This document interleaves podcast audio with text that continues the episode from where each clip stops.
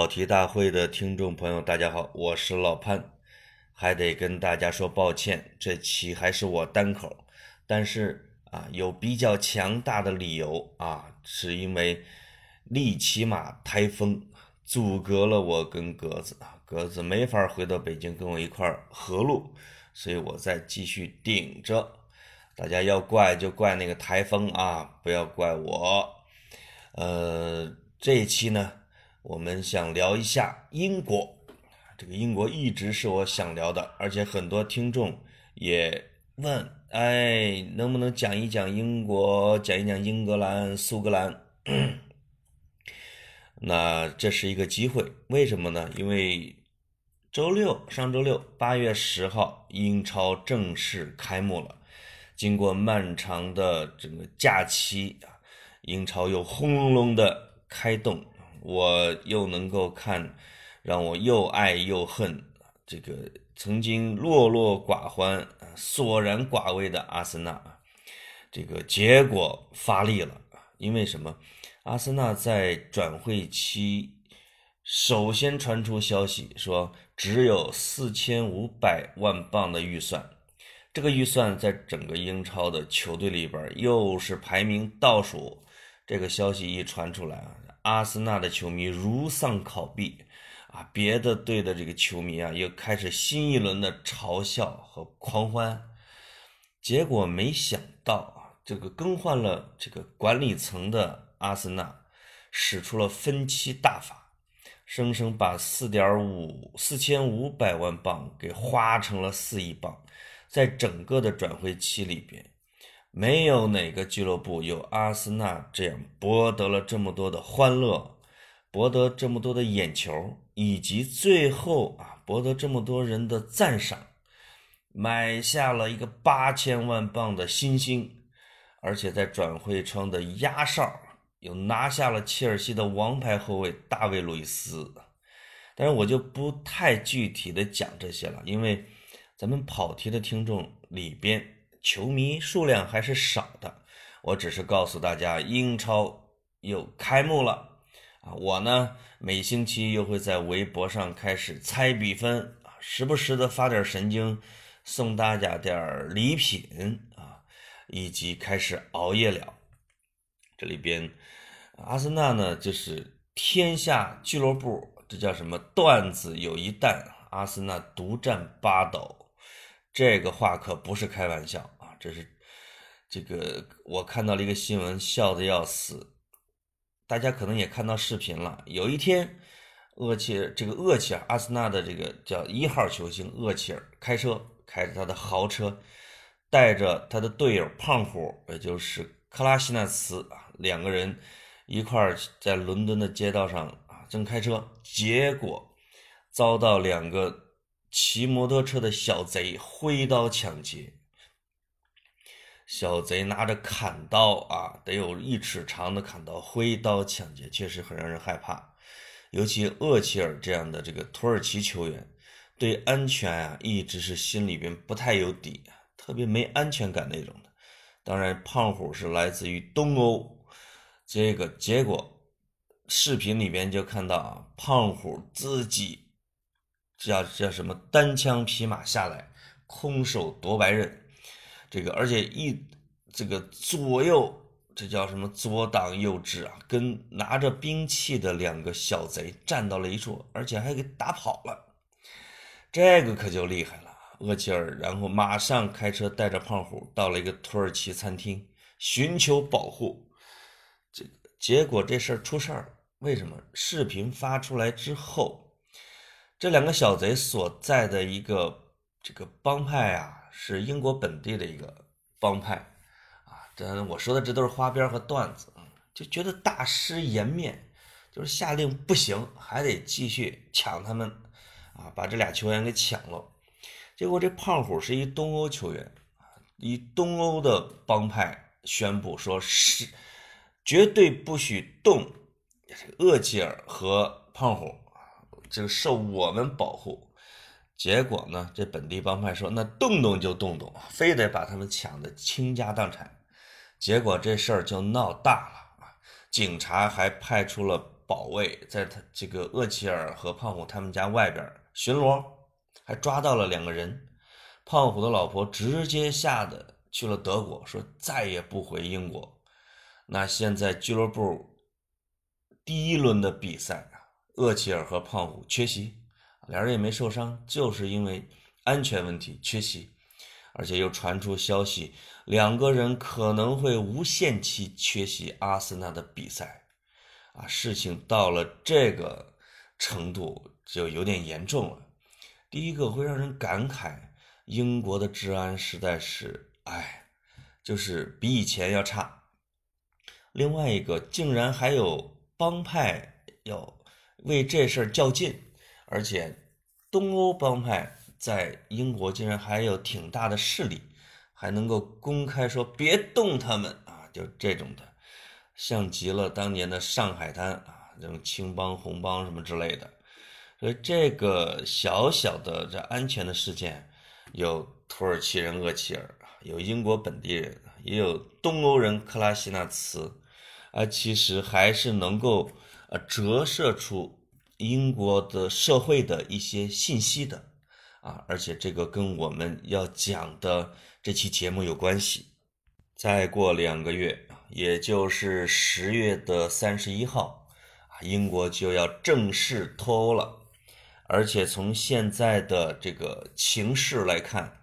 硬脱欧的可能性不是没有。因为当这个梅姨下课以后，啊，这个强硬的脱欧派约翰逊。啊，川普的小弟，金发小弟约翰逊，啊，成功的当选了英国首相。我在英国住的时候，他那时候是伦敦的市长，啊，声望很高。你还真别说，这个看上去邋里邋遢的胖子，啊，非常得英国人的喜爱，啊，也很得伦敦人的喜爱。当时这个举办二零一二年举办伦敦奥运会的时候。啊这个约翰逊就大出风头。首先，这个奥运会办的不错啊，这个组织的团结、紧张、严肃、活泼，挺有趣。那第二个呢，在这个筹备奥运会和奥运会开的期间，约翰逊笑料不断啊。我去伦敦的那几天，他在空中也不知道要干嘛啊，要要从天而降，要降落。结果这个降落伞就挂在了空中一个什么电线上，这哥们儿挥着英国的旗子就是下不来啊，直接让这个全世界和伦敦人笑爆了肚皮。现在看来，这约翰逊还是比较善于运用这些小伎俩啊，来取悦于他的选民的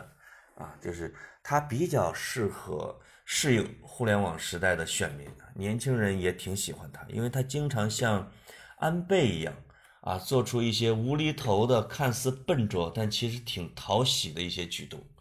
大家记得安倍在国内接待川普的时候，俩人一块去打高尔夫，因为川川普的高尔夫打得不错，安倍就跟在后边打，结果在过了国岭啊，这个川普就往前走了。这个安倍就爬坡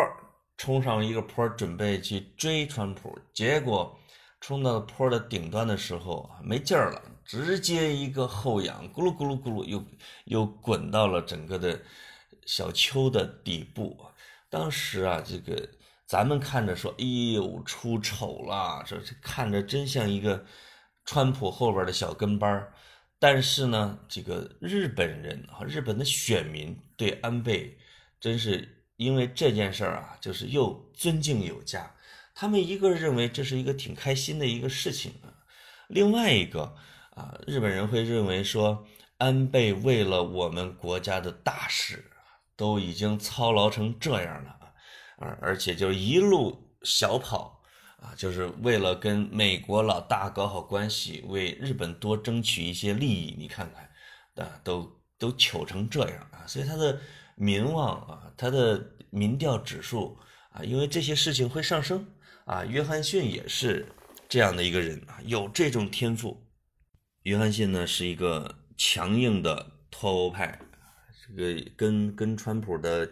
执政理念也比较像，所以对于英国来说，哎，英国老百姓还挺有意思，就是，呃，叫遇强则强，包括对二战的时候，就是你德国轰炸伦敦，轰轰炸成那个样子，啊，英国人其实叫 keep calm and carry on 嘛，对吧？就是就是在那个时候流行起这个这个口号，啊，英国人就是叫笑看风云，所以这个。啊，当约翰逊宣布说真不得已的时候，我就硬脱欧，无协议还不给你欧盟钱，对吧？不给分手费。哎，英国的民众对约翰逊的支持率还挺高，明显啊，远远高于梅姨。英国脱欧这事儿啊，已经成了全世界的一个大事儿啊。就是欧盟当然其实是不愿意英国离开的，英国是安理会常任理事国。又是世界的金融中心，而且又是第五大经济体，当然它应该现在已经被法国超过了啊，就是不是五就是六的这种经济体。他如果留在欧盟，对欧盟保持强大的这种叫集团优势啊，欧盟作为一个整体去跟美国、跟中国啊，他谈判这种分量其实是不一样的。但总体来看，就是。英国脱欧以后，它的不确定性对英国更大啊，对欧盟的伤害要更小一些。而英国正走在一个未知的路上，这有可能是英国几十年来最大的一个政治大变局。我现在就想，其实跟大家捋一下啊，就是英国为什么脱欧，对吧？为什么就搞起了脱欧的公投？它的缘起是什么？啊，它有什么后果？呃，这件事情，因为它事儿太大了，我也虽然看了很多的资料，但也不能保证完全准确。其实是跟大家，呃，一块儿来研究一下这件事情。大家有更多的观点呀，或者材料啊，也可以给我看。就是整个的，呃，英国的脱欧公投，包括前边的苏格兰公投。这两件大事儿都跟一个英国首相有关系，他就是卡梅隆，啊，卡梅隆是梅姨前边的那任首相，他看上去形象还不错啊，这个出身也是比较名门，中学上的是伊顿公学，大学上的是牛津啊，是属于英国最出身又好，而且。呃，我听说他的他的什么祖父的祖父是英国一个国王的私生子，所以他是私生子。如果真的是正室老婆生的，卡梅隆还说不定这个是王室呢啊。但也说明卡梅隆的身世是比较贵重啊，比较贵。卡梅隆的具体的施政我已经我是觉得平平啊，平平。但是他将留在英国历史上啊，因为他做的两件事啊，一个是他批准了苏格兰的独立公投，一个是他推动了欧洲的脱欧，就是英国的脱欧公投。这两件事给英国带来的影响将会一直持续下去啊，所以这一期节目啊，我就讲他这两个公投啊，用两个公投来串起来很多事情。这个英国的公投是二零一六年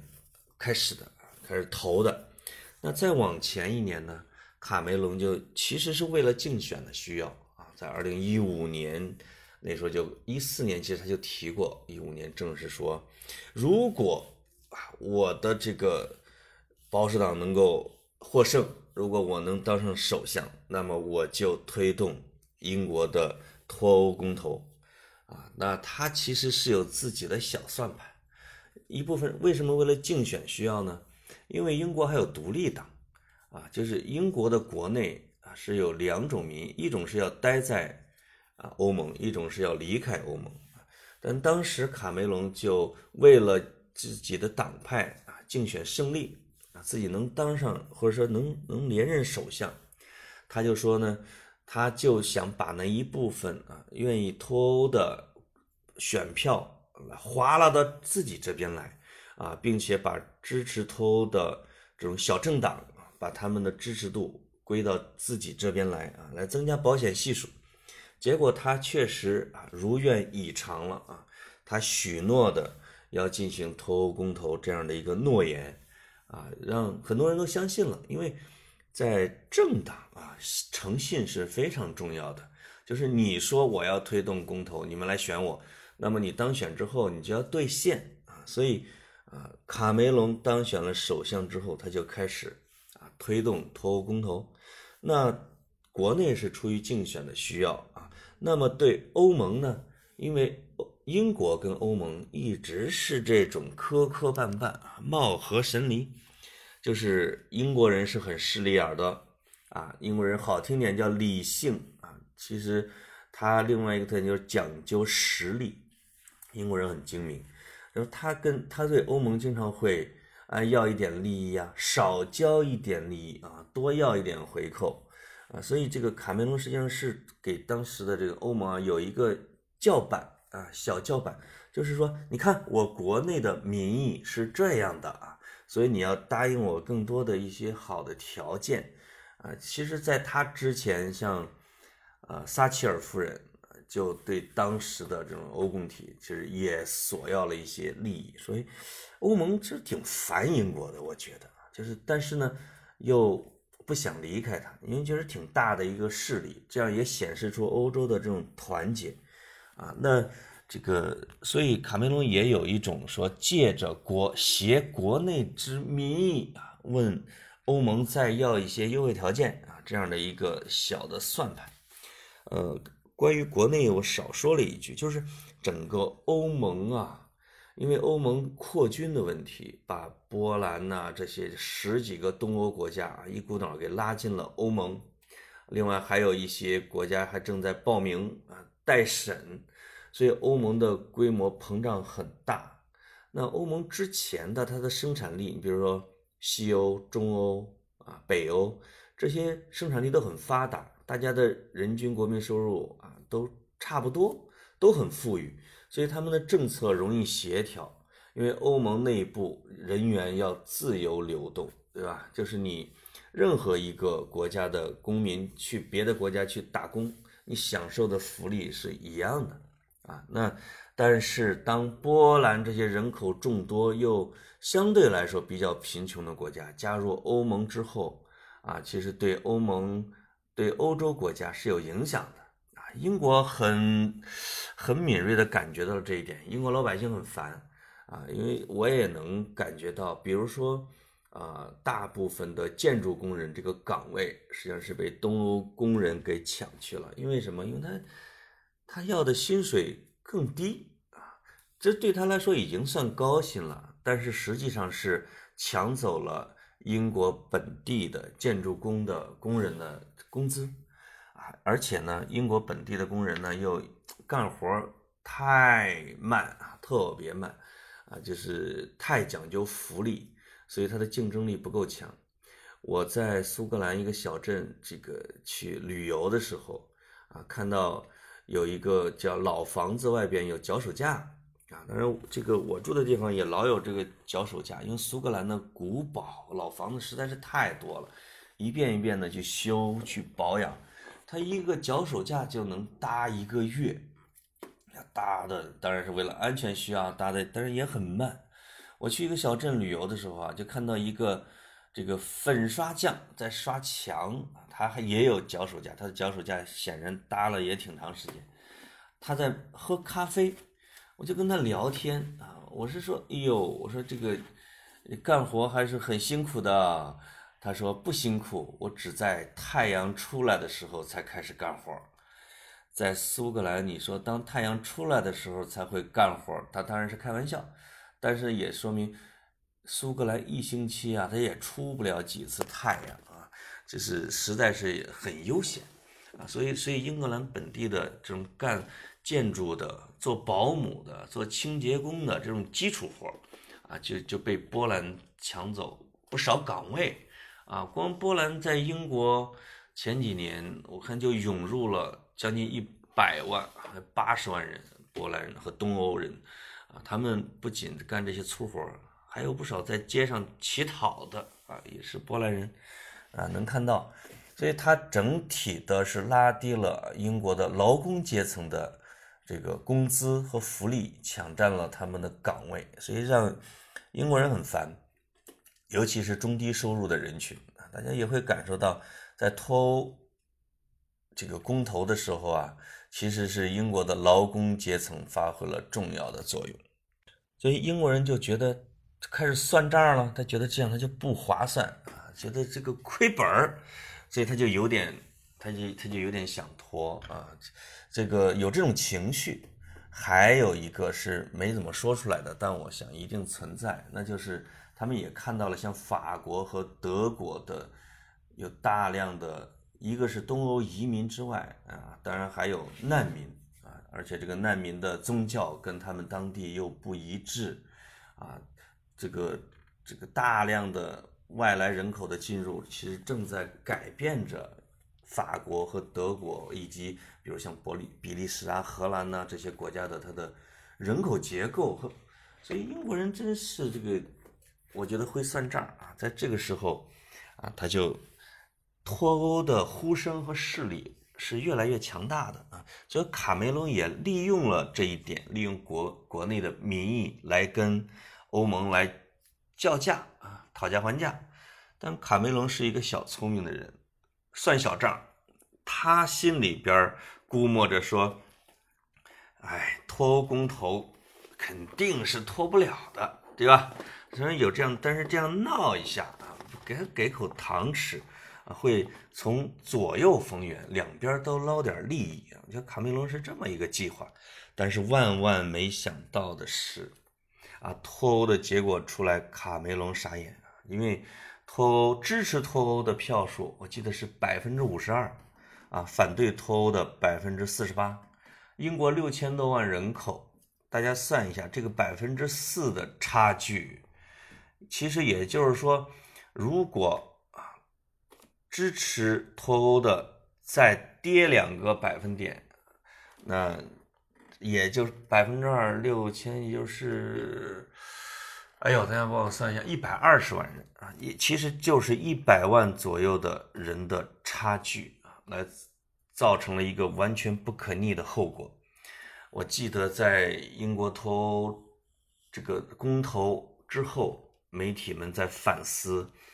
是怎么着，绝大多数人都觉得这事儿肯定拖不成啊，所以有的人就胡乱填，有人。本来是不想离开欧洲，但是恶作剧一样的啊，或者说给他们点 color cc 啊，就选了呀支持离开欧洲。那还有的是，还有人分析那天的天气啊，这个公投的那天呢下着小雨。大家知道这个下着小雨，就是想公投有情绪、愤怒的那些人，他不管下小雨还是中雨，他还是会去投票站去投票。但是那些懒散的中产阶级、没有危机感的那些人啊，和那些年轻人，因为年轻人还是希望能留在欧洲的啊，爱睡懒觉的年轻人啊，由于那一场小雨啊，就延迟了去投票，或者是一偷懒就没去，结果就出现了一个此消彼长的一个过程。所以那时候我看采访，有个人极其后悔。说，哎呀，我当时在吃早餐，我吃慢了一点。等我去的时候啊，他们投票已经结束了。这样的人就开始就可出来叫屈叫冤啊，结果傻眼嘛。所以这个英国随后老百姓开始闹，说不行，要再投。就是结果有超过四百万人请愿，要进行二次公投。但是一个国家的公投是非常严肃的事儿啊，整个英国在这一个世纪以来，也就加上这次，也就公投了三回啊，所以它有它的严肃性。一般你公投一个结果，你要承认，你要认账。如果你翻人翻云覆雨说我不认，我们重新来，那就成了小孩玩游戏过家家，对吧？所以当这个公投的结果出来以后，英国的这些政客们啊。包括卡梅隆，包括梅姨，都说不会再进行第二次公投。我们要承认这个结果，要承认选举的严肃性，啊，要对英国老百姓的这种选择来负责，要尊重他们的选择。所以呢，这个就这样啊，英国的脱欧公投啊就成功了。卡梅隆这人呢，一看自己惹祸了啊。实际上就宣布下台，我不干了啊！我，因为他自己说他是支持留在欧盟的啊，因为他有这样的一个立场啊，所以呢，他没法进行接下来的工作，也就是领导英国人民离开欧盟啊，离开欧洲，所以这是撂挑子了。这个，所以这个英国人对卡梅隆的这个，我觉得他的印象是非常差的。我在刚才在看这个英国老百姓在公投的时候的一些，不是在游行的时候一些照片，有一个大的一个旗子，上面就印着卡梅隆的头像。我就仔细看了一下上面的字，哦，原来是一行英文，叫 All his faults，都是他的错！一个英国老人举着个旗子，是都他妈是他干的啊，都怪他啊！但是呢，没办法啊。就是生米已经做成了熟饭啊！这个人擦了一下嘴，一看自己闯祸了，下下去了，所以大家只能又把梅姨给抬出来，让他去收拾这个烂摊子。所以啊，梅姨是一个悲剧性的人物，天天我经常见他会哭啊，就是压力太大，因为他天生接手的是一个不讨好的一个差事，接的是个烂摊子，而且。梅姨的价值观也是支持英国留在欧盟，所以英国的精英阶层啊，知识分子、中产啊，这些是支持留在欧盟的居多。所以梅姨啊，这几年干的就很不顺心，干得很郁闷啊，因为他两头受气，欧盟那边人会嘲笑他，我甚至看到一个。英这个是法国的还是哪国的还是德国的一个女女欧盟的女官员，这个发了社交媒体在训他们家狗，因为他带着他们家狗出去遛弯的时候啊，他开开门，结果那个狗不出门啊，他就拍了一张照片啊，说你怎么跟英国似的啊？这个潜台词就是说，这啊这还这人家就写出来了，就是不。就是不给你开门的时候，你闹着要出去，我把门给你开开了，你偏又不出去了，充满了这种嘲笑啊！其实就是英国在全世界面前确实是失分的啊，好尴尬，很尴尬啊！所以梅姨在欧盟那边也落不着什么好气儿啊，经常面对的是威胁，首先要索要高昂的分手费啊，另外呢要。一就是要做好各种切割什么什么什么工作，而要做好北爱尔兰的处理这个边界问题之类的，啊，这是没好脸儿。那在国内的时候呢，这个英国的政党、英国的老百姓又嫌他不够强硬，就是面对欧盟的时候太软弱，还要给他钱啊！我因为其实留在欧盟的时候。英国也要每年给欧盟交八十亿英镑的费用啊，这个费用，这这就像大家凑份子一样的，各国都要交啊。这个这个英国人民本来卡梅隆啊，就是这一大忽悠，就跟他们讲，给老百姓讲，说离开了欧盟以后，这钱就不用交了，全都用在咱们国内的福利上，这老百姓就被他给忽悠了。这梅姨真是有苦说不出。这个国内还嫌他软弱啊，所以这个议会啊老给他下绊子。他提出的这种分手的议案啊，这个条件经常会在内部被否决掉啊，搞得他左右不是人啊，很难办。所以也只能含泪下台啊。英这个梅姨辞职的那一天啊，这个看了关于梅姨的新闻，那个开心，特别开心。先是发表这个辞职演讲，马上就去了，先去看了费德勒的网球决赛。我记得是费德勒和纳达尔了，还是德约科维奇的决赛，这个打了好几个小时啊。这个看完决赛之后不累，直接又去了哪儿？这个去了阿爸的演唱会。这阿爸的演唱会，这成员都变了啊，这这个两个老男人还没变，但是改另外两位就改成了两个小姑娘，因为阿爸的原原始成员是两口子，后来这双双都离婚了，这个这俩男的就后来说咱还得继续世界巡回演出啊，乐队不能散，但是这两位妈是不干了啊，已经不干了，这个结果他们俩又招募了两个年轻的。歌手女歌手，还这个还是阿爸的名义巡演，这梅姨就在这个这个音乐会的现场听着这个《Dancing Queen》啊，听着这个《Winner Takes All》，就是翩翩起舞，很开心，就是终于老子终于不干了啊！这个这真是一个苦差事，这个差事啊，最后就留在了落在了约翰逊的身上啊。虽然约翰逊。故作轻松，啊，也也也表现强硬。比如说，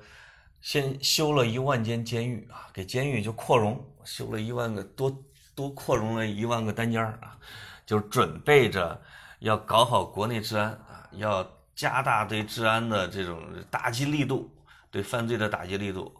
那而且频频向这个欧盟发出一些强硬的信号。说不行，我就硬拖啊！这个我们要什么什么谈，我们的节奏不会变啊！当然，他其实内心还是有点害怕的，因为什么？我注意到一个新闻是，他当选了英国首相之后，很快就去了苏格兰。去苏格兰干嘛呢？他要解决另外一个问题：苏格兰的情绪啊，受伤害的情绪问题。他。在硬脱欧的过程中，可不能让英国分崩离析，那么他就是成了一个罪人，对吧？事情闹到这个份儿上，呃，这个英国女王伊丽莎白二世实际上是很烦的，这确实是很烦，因为按照英国的政治规定，这个英国王室和女王是不准干涉政治，他只有批准的权利啊，礼仪上的最高元首。他不能对政治发表自己的见解和主张，以免这个这叫什么？以免呃把他的中立原则啊和和这个英国大宪章这些原则给违背了。但是呢，即使这样，英国女王透过她身边的人发出了很严重的牢骚，说现说现在这帮政客干的是太差了，看不下去啊，说他的身边的侍卫啊。朋友啊，就替他发出了这些声音，其实是对啊英国的政坛的一种施压啊，就是你们搞来搞去啊，不要把老太太我的这英国的这个地盘给搞黄了啊，不要把英国给搞得衰落不堪啊，就是你们要掂量着办。所以这个他这个英国女王话一出呢。各方这种政党啊，就开始利用啊，或者感受到压力，所以我相信约翰逊未来这几年啊不好干，啊，肯定也是两边不讨好的一个一个局面，而而且最后的结局未必会好，为什么呢？因为他背后还有苏格兰，还有爱尔兰问题，这是更严重的问题。英国一直跟欧洲关系。不太好啊，他一直信奉的是这种光荣的孤立主义，啊，这个因为他要当老大，他在日不落帝国的时候，啊，他是站在一个海岛上平视着整个欧洲，双方有长达几百年的这种竞合的关系，啊，由于一战、二战，英国在不断的削弱，日不落帝国已经成了一个传说之后，英国其实内心有一份孤傲在里边。因为欧洲大陆实际上是英，一是法和德两个发动机、两个引擎来双轮驱动向前的，他们也占据了主导权，说话都杠杠的啊，老大。你看马克龙一个三四十的年轻人啊，以欧洲盟主的这种姿态，经常会发表讲话，而默克尔默婶儿呢，他说话不那么高调啊。因为德国嘛，毕竟是务实的，但是他出钱最多呀，他说话也最有分量，他对欧盟的人选也有他自己的发言权和影响力啊，所以欧英国是不愿意啊，内心是不愿意在这两个国家之下啊做一个小弟的啊，所以这也是他经常会闹一闹的一个原因啊。当他有足够的实力啊，就跟英国跟不是跟欧洲保持距离的时候，他一定会毫不犹豫的啊保持自己的独立身份，但是。苏格兰不一样啊，这个苏格兰一直是心向欧盟的，所以当这个英国公投啊脱欧公投这个之后，很快苏格兰的执政党就马上发言说，如果英国的脱欧公投一旦正式开始实施，那么苏格兰将会推动啊第二次。这叫什么独立公投？这可是一个深水炸弹啊！这因为这件事情是很严重的啊。苏格兰的独立公投一直是英国的心腹之患，而这件事儿也是在卡梅隆任上批准的啊。我记得当时苏格兰公投是二零一四年的九一八，这个记得很清楚。他这个当时我刚从英国回来。啊，但他之前的各种预演啊，各种电台辩论以及老百姓的街头辩论，都都都亲历了啊，都在旁边都看着他们，啊，所以这个是卡梅隆也是跟苏格兰地方的这种叫执政党，当时是民族党啊，叫萨蒙德，萨蒙德当老大的这个民族党，这个占据了苏格兰的主流选票以后。他在整个英国的这个大的议会里边的发言权呢也大增，啊，卡梅隆为了拉拢他们，其实就同意了说可以公投啊，可以苏格兰公投。这个但卡梅隆的小算盘也是，因为当时根据各个媒体的民调啊，苏格兰支持独立的人是少数啊，而且差距还很挺挺明显，所以呢。卡梅隆心里边就想：我给你，我答应你这样一个你政政你政党这个这个要求，那么你来支持我，对吧？其实也是为了选举的需要，也是为了执政的需要。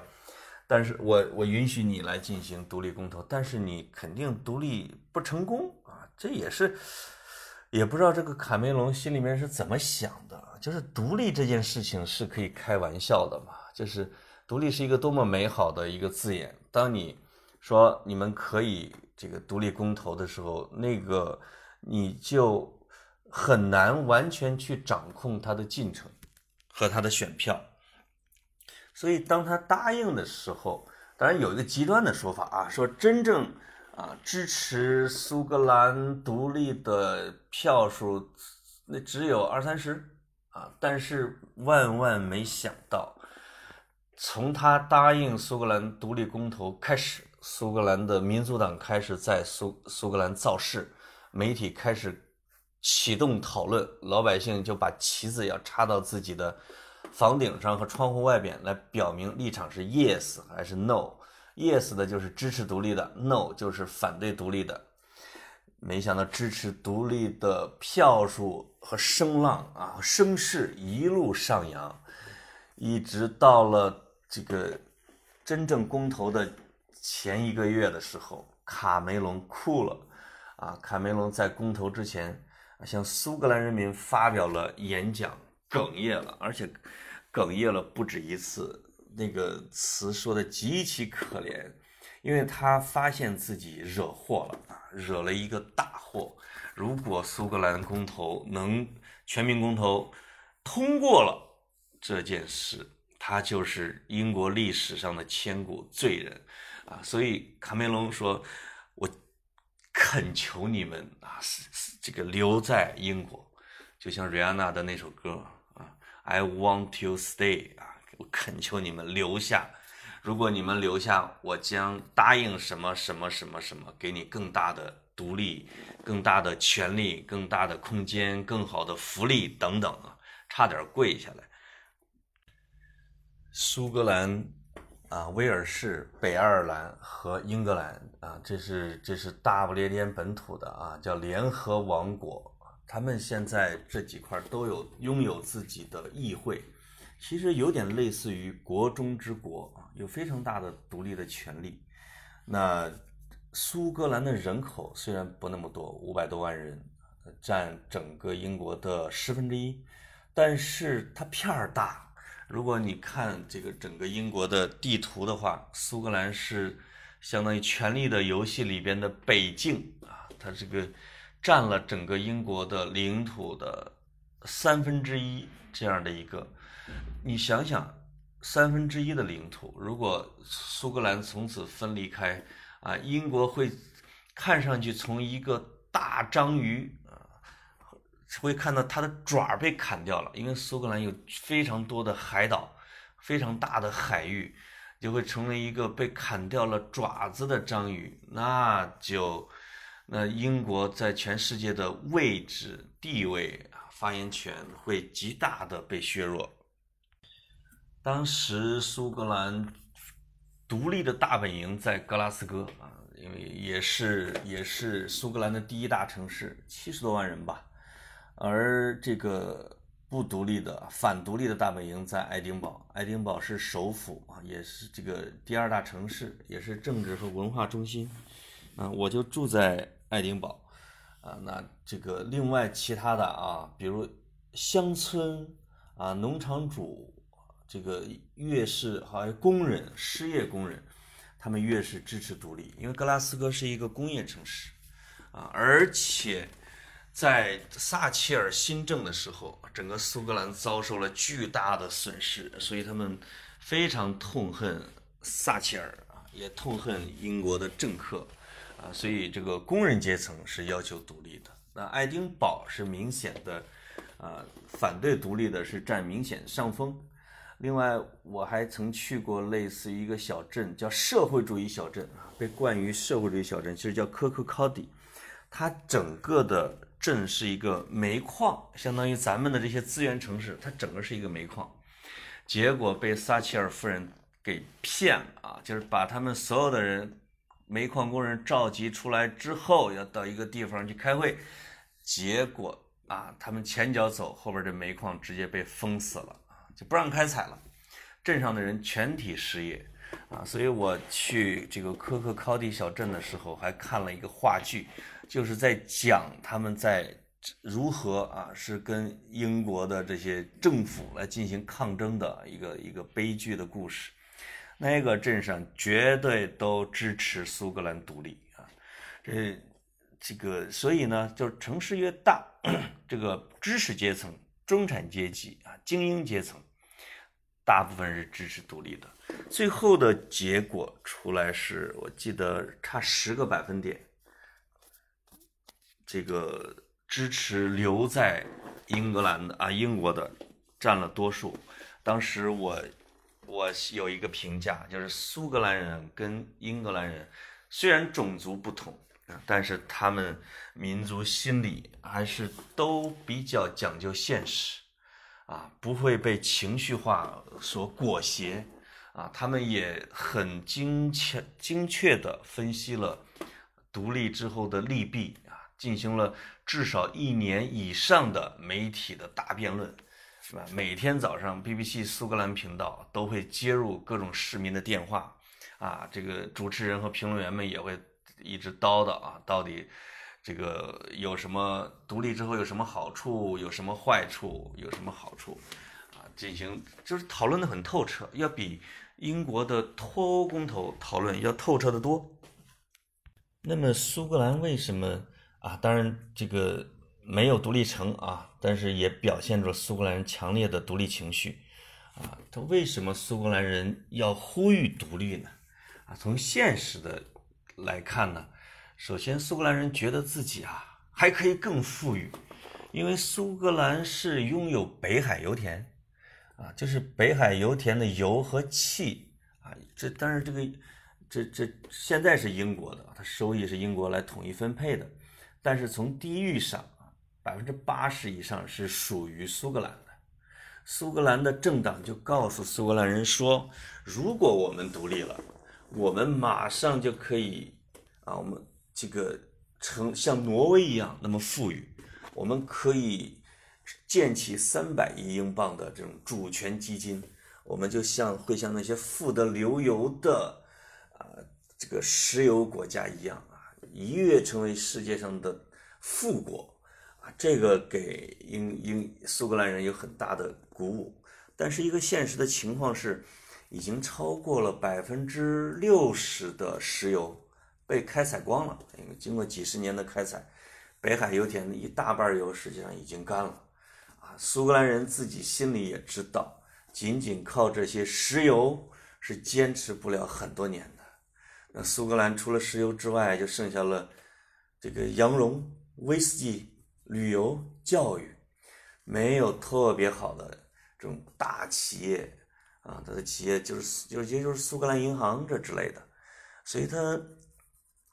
心里边啊翻来覆去的想，到底收益怎么样？因为苏格兰人的福利实际上是高于英格兰的这个在英格兰人的福利的。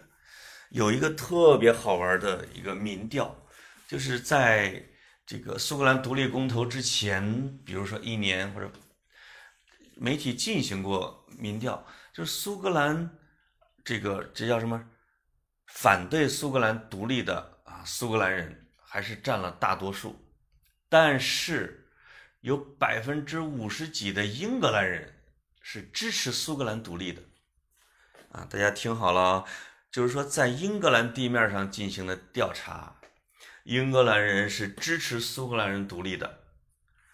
这很厉害，为什么？啊，媒体。问那些英格兰人说：“你们怎么怎么去愿意苏格兰人独立呢？”英格兰人说：“他们的福利远远好于我们啊，因为能闹嘛啊，或者因为他会要求条件啊。他英格兰人认为自己为这个国家创造了大部分的利润，但是收益福利竟然很偏心的啊，都流向了苏格兰，流向了威尔士。”流向了北爱尔兰，尤其是苏格兰，所以英格兰人呢，在情感上，竟然是想把苏格兰人给排出去，啊，而且从民族情绪上也是，因为苏格兰一直是苏格兰人讨厌英格兰人的，而英格兰人，你讨厌我，当然我也不会喜欢你，所以这个苏格兰公投，卡梅隆是勉强过关真的是勉强过关。也在于，也也就是苏格兰人啊，比较现实，啊，比较比较理性。如果你换一个这种比较情绪化的民族，或者比较狂热的民族，或者是被民族主义政客给煽动起来的那些民族，他有可能会就独立了。而且在当前的这种国际政治下，他独立了，你批准他进行公投，他独立了。那你就不能，你得承认结果，你不能说出动军队，我就不让你独立，那是不可能的啊！所以这也是为什么卡梅隆被吓哭了的原因。而且特别让人讨厌的是什么呢？就是卡梅隆在公投之前许诺的更大的权益、更好的福利，在公投完成之后不算数了，说还是要在相关的。规定和框架下来进行讨论，这个所以这个苏格兰人觉得自己上了当。另外，这个为什么在英国脱欧的时候，苏格兰人又出来说我可以进行第二次公投？本来呀，就是在第一次独立公投之后，如果你没有公投成功，那么你下一次你至少就得三十年以后才能进行啊独立公投。但是这个苏格兰的这个政党领导人说，但是现在大的变化产生了，英国脱离欧盟，这就是一个巨大的变化。而我们苏格兰人是不愿意脱离欧盟的，因为苏格兰跟欧盟的关系很好。这个有说一个让英格兰人特别生气的是什么呢？就是我跟呃这个当地人聊的时候，他们说。呃，当然，苏格兰福利很好，在苏格兰上小学、中学、大学都免费啊，上大学都免费哦。这是英国的爱丁堡大学，一五几几年成立的时候，在那个时候就已经开始上学免费了，而且苏格兰的大学对于非英格兰地区的啊叫欧盟成员国的学生优惠，优惠很很多啊，但是对英格兰人的优惠非常有限。也就是说，类似于英国人，呃，像德国人、德国人、法国人，甚至是波兰人，啊，他们如果去苏格兰上大学的话，他们交的学费就明显要比英格兰人去上学要少，啊，这个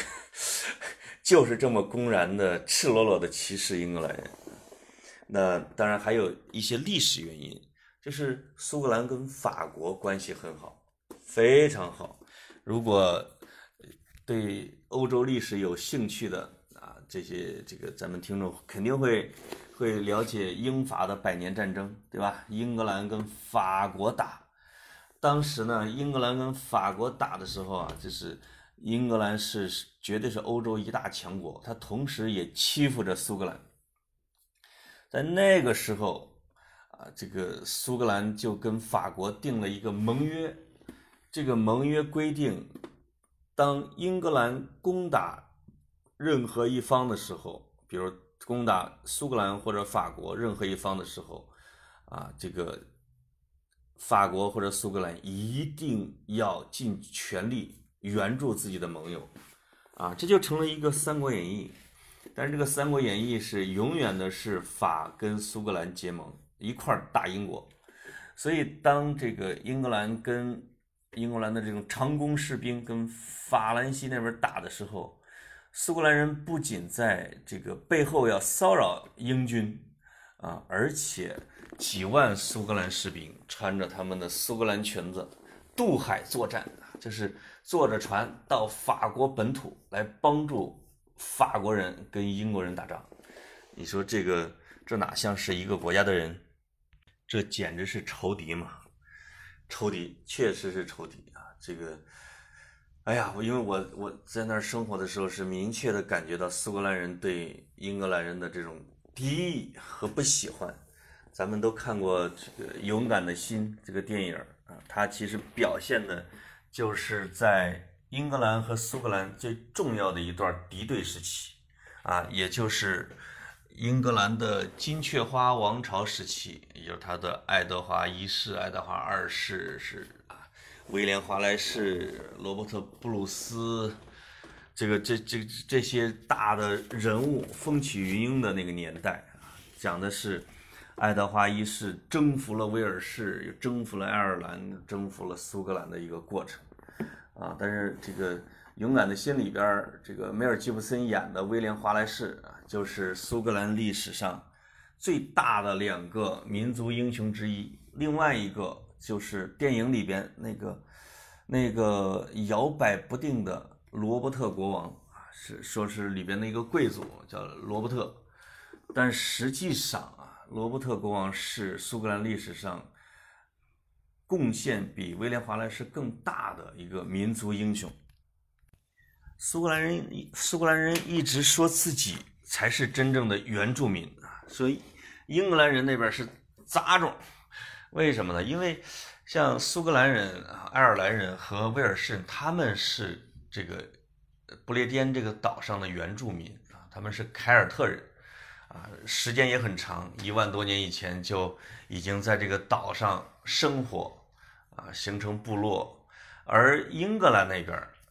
是。本来英格兰那边最早也是凯尔特人，后来呢就被凯撒带着他的古罗马军团，啊，征服了英格兰地区，啊，征服了英格兰地区之后，还想征服苏格兰，但是呢，这些凯尔特人都退到了山区，啊，打游击去了。罗马军团不擅长打游击，他们适合在平地摆阵，对吧？所以这个在疲于骚扰之下，啊，这个罗马建成了哈德良长城。啊，实际上是把英国做成了一个英格兰和苏格兰的一个界，这个来防着苏格兰人啊，凯尔特人来对他们的骚扰，那这个很低，也就一米多这样的一一个城墙，啊，就成了《权力的游戏》里边的北境的那个城墙的原型啊。它确实有点寒酸，跟我们的万里长城比起来还是很低矮的啊。但它确实也就是为了古罗马，就是为了隔开啊这个他统治的地盘和苏格兰人啊和凯尔特人，也就是说。四百年之后呢，罗马人撤了，自己内部出了问题，内乱，出现了这个整个英格兰地区就出现了真空，啊，这个一零几几年的时候，我记得征服者威廉就出现了啊，他这个又他征服了整个英国，包括苏格兰，俘虏了苏格兰的国王，这从那之后就开启了这个英格兰欺压周边小弟的历史。欺压威尔士，欺压爱尔兰，啊，欺压苏格兰。其中，因为威尔士实力太过弱小啊，就基本上给同化了。也是，基本上这个大业统一大业是在爱德华一世任内完成的，也就是勇敢的心里边的那个长角啊，被称为长角，因为他身高一米八八，却是一个非常英武的、能打的有为君王，但是。在英格兰那是有为的，他就对其他国家就意味着灾难啊，是他统一了整个的英伦三岛，啊，就是他打的过程中呢，威廉华莱士开始了反抗，啊，威廉华莱士主要是呃打了斯特林桥战役，斯特林，我记得斯特林是苏格兰的第三大城市，应该还是第四大，啊，他有一个斯特林桥，我还去这个古战场去参观过啊。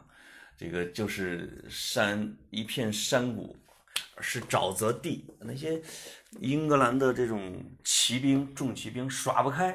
而苏格兰人主要用的就是长矛，啊，穿着这个，其实当时还不穿苏格兰裙子，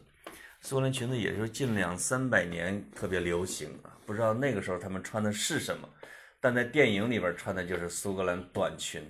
啊，拿着长矛的这些。乌合之众们靠自己的勇敢，靠地利以及靠威廉华莱士的鼓动啊，这个打赢了苏格兰斯特林桥的战役啊。所以这个威廉华莱士最猛的时候，基本上把英格兰的军队逐出了苏格兰境内，而且出国，这这个还打到了英格兰地区，但结果被打回来了。后来就打游击，因为整体实力还是弱一些。啊，到最后被抓住去伦敦塔，然后这个被五马分尸这样的一个过程。那在电影里边那个摇摆分子罗伯特国王，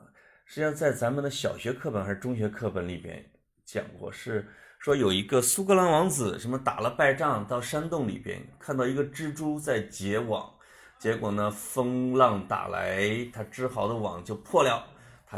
结果他又织，一共织了七次。才织好，啊，说这个王子大受震动，啊，出去继续拉杆子组织队伍，继续抗英，终于取得了这个抗英的胜利，那个就是罗伯特国王啊，其实就是他的传说故事。但是这个故事会被安在很多人身上，也会被安在，我记得这个滑铁卢战役里边的那个英国将领叫惠灵顿啊。我记得也读过，他也看过蜘蛛结网，啊，反正这些将领都喜欢看蜘蛛，对吧？这个罗伯特呢，他的武功很高，他是欧洲使用战斧的第一高手，他打的最绝境性的战役其实班诺科本战役，啊，这个一斧砍砍落了英军的主将，啊，这个一战，这个这叫决定性的一个战役，啊，当时。打败了，就是斩杀了几万英军，啊，这这那个已经是爱德华二世的时代啊，不得已，爱德华二世就承认了罗伯特国王的独立的国王地位，承认了苏格兰的这个这个这个独立国家的地位。但后来吧，由于英国的渐渐的强大，越来越强大，而苏格兰却是一直是在他的阴影之下，时不时的就要被欺负。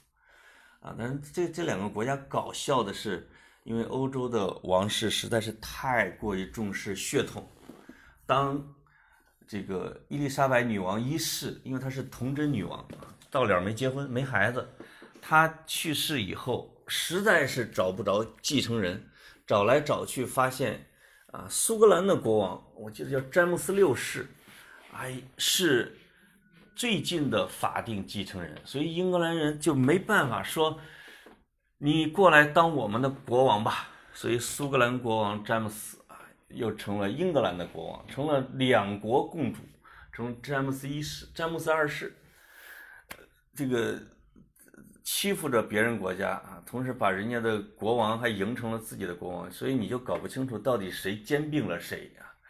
对吧？那到一七几几年的时候，我记得，因为当时英国的工业革命已经开始，实力暴涨，而且在贸易上开始对苏格兰来进行封杀。那苏格兰在那个时候啊，才跟英格兰宣布啊，签了一个条约，正式合并啊，这是苏格兰跟英格兰的这种千年的恩怨啊，打打停停，战战和和，其实就是还是以我觉得以打为主旋律，然后以一方欺负另外一方为主旋律，那这个。这种千年打下来之后，尤其还是不同的民族，那他们之间的关系也就可想而知啊。再加上近一两百年来，这个各民族、各个国家的这种独立的意识和民族主义的这种风潮，苏格兰人特别注意彰显自己的独特性，要穿裙子，要吹风笛，对吧？要有自己的爱丁堡城堡。要向全世界推广自己的威士忌和葡萄酒，啊，而你而且每年的，因为苏格兰最伟大的诗人叫彭斯啊，在彭斯的生日的时候啊，苏格兰人全国过节啊，一块念他的诗歌啊，而且彭斯是一个爱国诗人啊，爱国诗人还捐过大炮，我记得在跟英军打的时候，他还曾经花钱买过大炮支援前线啊，所以。呃，苏格兰人是很注意彰显自己的独立性和身份，这个独立之心呢一直熊熊不息。所以在英国公投啊，脱欧公投完成以后，我觉得苏格兰接下来往哪儿走，会不会去推动啊苏格兰的独立公投，这个是一个未知数，也是一个不确定性。我觉得也是。啊，英国女王伊丽莎白二世的一个心头之患，啊，他的王国如果在他的有生之年独立了、肢解了，那对来对他来说是一个极大的一个悲剧啊。说到这个威廉华莱士呢，因为我很喜欢欧洲的兵器剑，啊，中国的剑呀、欧洲的剑呀都喜欢。去博物馆的时候，经常看着各种刀枪剑戟这种兵器。眼馋，去湖北省博物馆的时候，看着越王勾践剑，那口水简直就下来了。啊，我去苏格兰斯林啊，这个威廉华莱士纪念馆去看的时候，发现他那是可以卖长剑的，卖的就是啊威廉华莱士原版的啊，就那种长剑。就是欧洲的人打仗用的这个长剑，它不像中国的啊，说是像李慕白用的清明剑啊，清这个书生一样，特别飘渺，特别文艺，不是，它是像是一个大砍刀啊，它比我还高啊，一个头，这剑个头跟我得差不多，很宽啊，能刺能劈砍，而且主要是用来劈砍的啊，就是完全复制的威廉华莱士的长剑。但是我一问价格，五百磅，那个时候就接近五千元人民币。这个对于没有工作的我来说啊，而且给英国的华文报纸写专栏，一篇只给二十磅稿费啊，这样的一个收入的情况下，买不起，一直在惦记着斯林的威廉华莱士纪念馆里边的长剑。下次我有机会去的时候，一定买一把。啊，咱们跑题大会的听众朋友，如果你要去英国或者去苏格兰旅游的时候啊，建议你去看一下啊，斯特林，斯特林的王宫啊，斯特林的威廉华莱士纪念馆，在苏格兰有几个首都在历史上，一个是 Perth 啊，在高地和低地之间叫 Perth，这个也当了几百年的首都。一个是爱丁堡，爱丁堡的城堡呢，就是他们最著名的王宫，也是整个苏格兰的标志性建筑。图腾。那另外一个就是斯特林啊，斯特林也当过苏格兰苏格兰的，反正他的王宫也建在那儿。至于是不是首都，我还不确定啊。反正建有王宫，也见证了这个苏格兰呢这些王室、这些国王们在英格兰的这种压迫下颠沛流离的生活。苏格兰还有一块大石头啊，叫做命运之石。这个如果大家去查英苏格兰的电影，还有这样一部电影。这个命运之石呢，相传呢是类似于我，我想可能是基督教故事里边呢雅各，啊雅各在枕着他做梦的时候用的一块石头，这都是圣物，也有的说是从古埃及反正抱来的。总之呢，就是历任苏格兰国王在加冕的时候就把它当做一个圣石，结果被这个爱德华一世给缴获了，给拿回了。伦敦啊，垫在了这个国王的屁股底下，就是作为战利品。但是这件事情一直是苏格兰人心中的伤痛、耻辱。结果在六七十年代啊，两个年轻人突然异想天开，说：“咱们啊，去，咱们几个人去把这命运之石啊给偷回来。”当时应该是在西敏寺啊，这个在就在。伦敦的议会的旁边啊，西敏寺，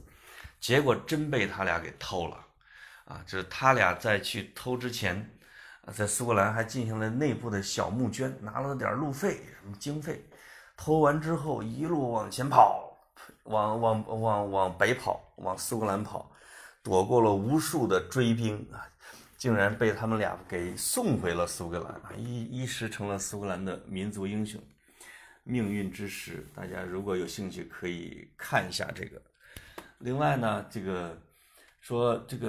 我可以想讲一下勇敢的心。这个勇敢的心 （brave heart） 是怎么来的啊？在这个《勇敢的心》电影里，说是威廉·华莱士的心，对吧？但其实也不是，他是罗伯特国王的心。罗伯特国王这一生是这叫什么？戎马倥偬而且呢，为了夺得最高位，曾经在教堂里杀过一个对手，这是犯了基督教的一个大的忌讳，也成了罗伯特心中的一个这个这叫什么？呃，一个痛苦，一个罪孽。他就认为自己是上不了天堂的，所以这个这个罗伯特布鲁斯在他临死之前说要去参加十字军东征，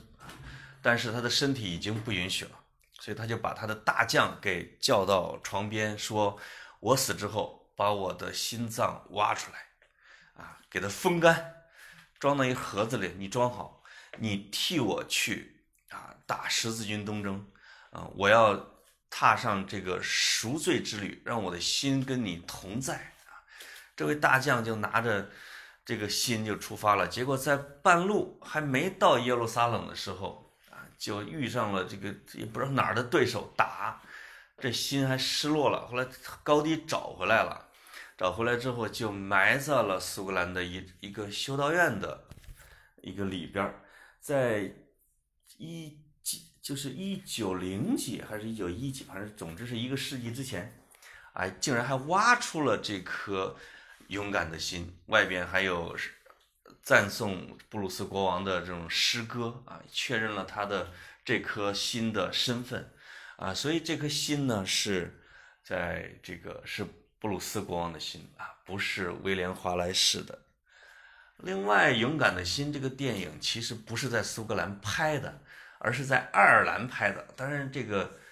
这个山水也差不多啊，都是很很高地啊，很很很悲怆、很高地的这样的一种风光。为什么去爱尔兰而没有在苏格兰拍呢？是因为苏格兰要问梅尔吉布森要税。梅尔吉布森是这个澳大利亚人啊，好像也是苏格兰后裔啊，要问他们剧组要要钱。那个而爱尔兰去他那拍是不收税啊，所以就去了这个爱尔兰去拍，拍成了《勇敢的心》。所以苏格兰本地人对《勇敢的心》这个电影啊是很有微词的。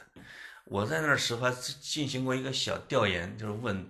还发了问卷，问这个这个苏格兰人是怎么看这部电影的。他们就说：“嗨，都不是历史啊，什么什么。除了我前面说的，像华莱士跟布鲁斯，就把很多的英雄光辉事迹从布鲁斯国王给安到了华莱士那儿啊，包括心也安到他那儿去了，对吧？这个包括大的战役也安到他那儿去了。但是这个基本的脉络还可以，去这个还行吧。呃，毕竟要适应好莱坞的需要。”在这个电影还有一个情节就是，啊，爱德华一世的儿媳妇爱上了威廉华莱士，那这个就是纯粹是因为电影需要，因为那个法国儿媳妇儿是在威廉华莱士死之后几年啊才嫁入英国的，啊，这个为了给这个好莱坞电影啊，给这个史诗电影增加爱情，啊，就强行的。时空转移，把人家儿媳妇儿啊给搬上了威廉华莱士的床头啊，这也是苏格兰人挺不愿意的，觉得你瞎讲啊。如果跑题大会的听众朋友去爱丁堡旅行的时候，你肯定要去爱丁堡 Castle，这最重要，这是它的制高点啊。那进大门的时候，你会发现大门的两侧的坎儿里啊，有两个大的雕像。那俩雕像，一个就是威廉·华莱士，一个是就是罗伯特·布鲁斯，啊，他们是苏格兰的守护者。呃，既然讲开了，我想下一期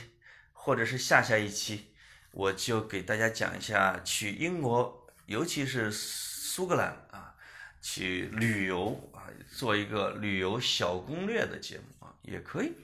因为毕竟还是经常给人做苏格兰旅游攻略。啊，还是有心得的。好的，听众朋友们，拜拜。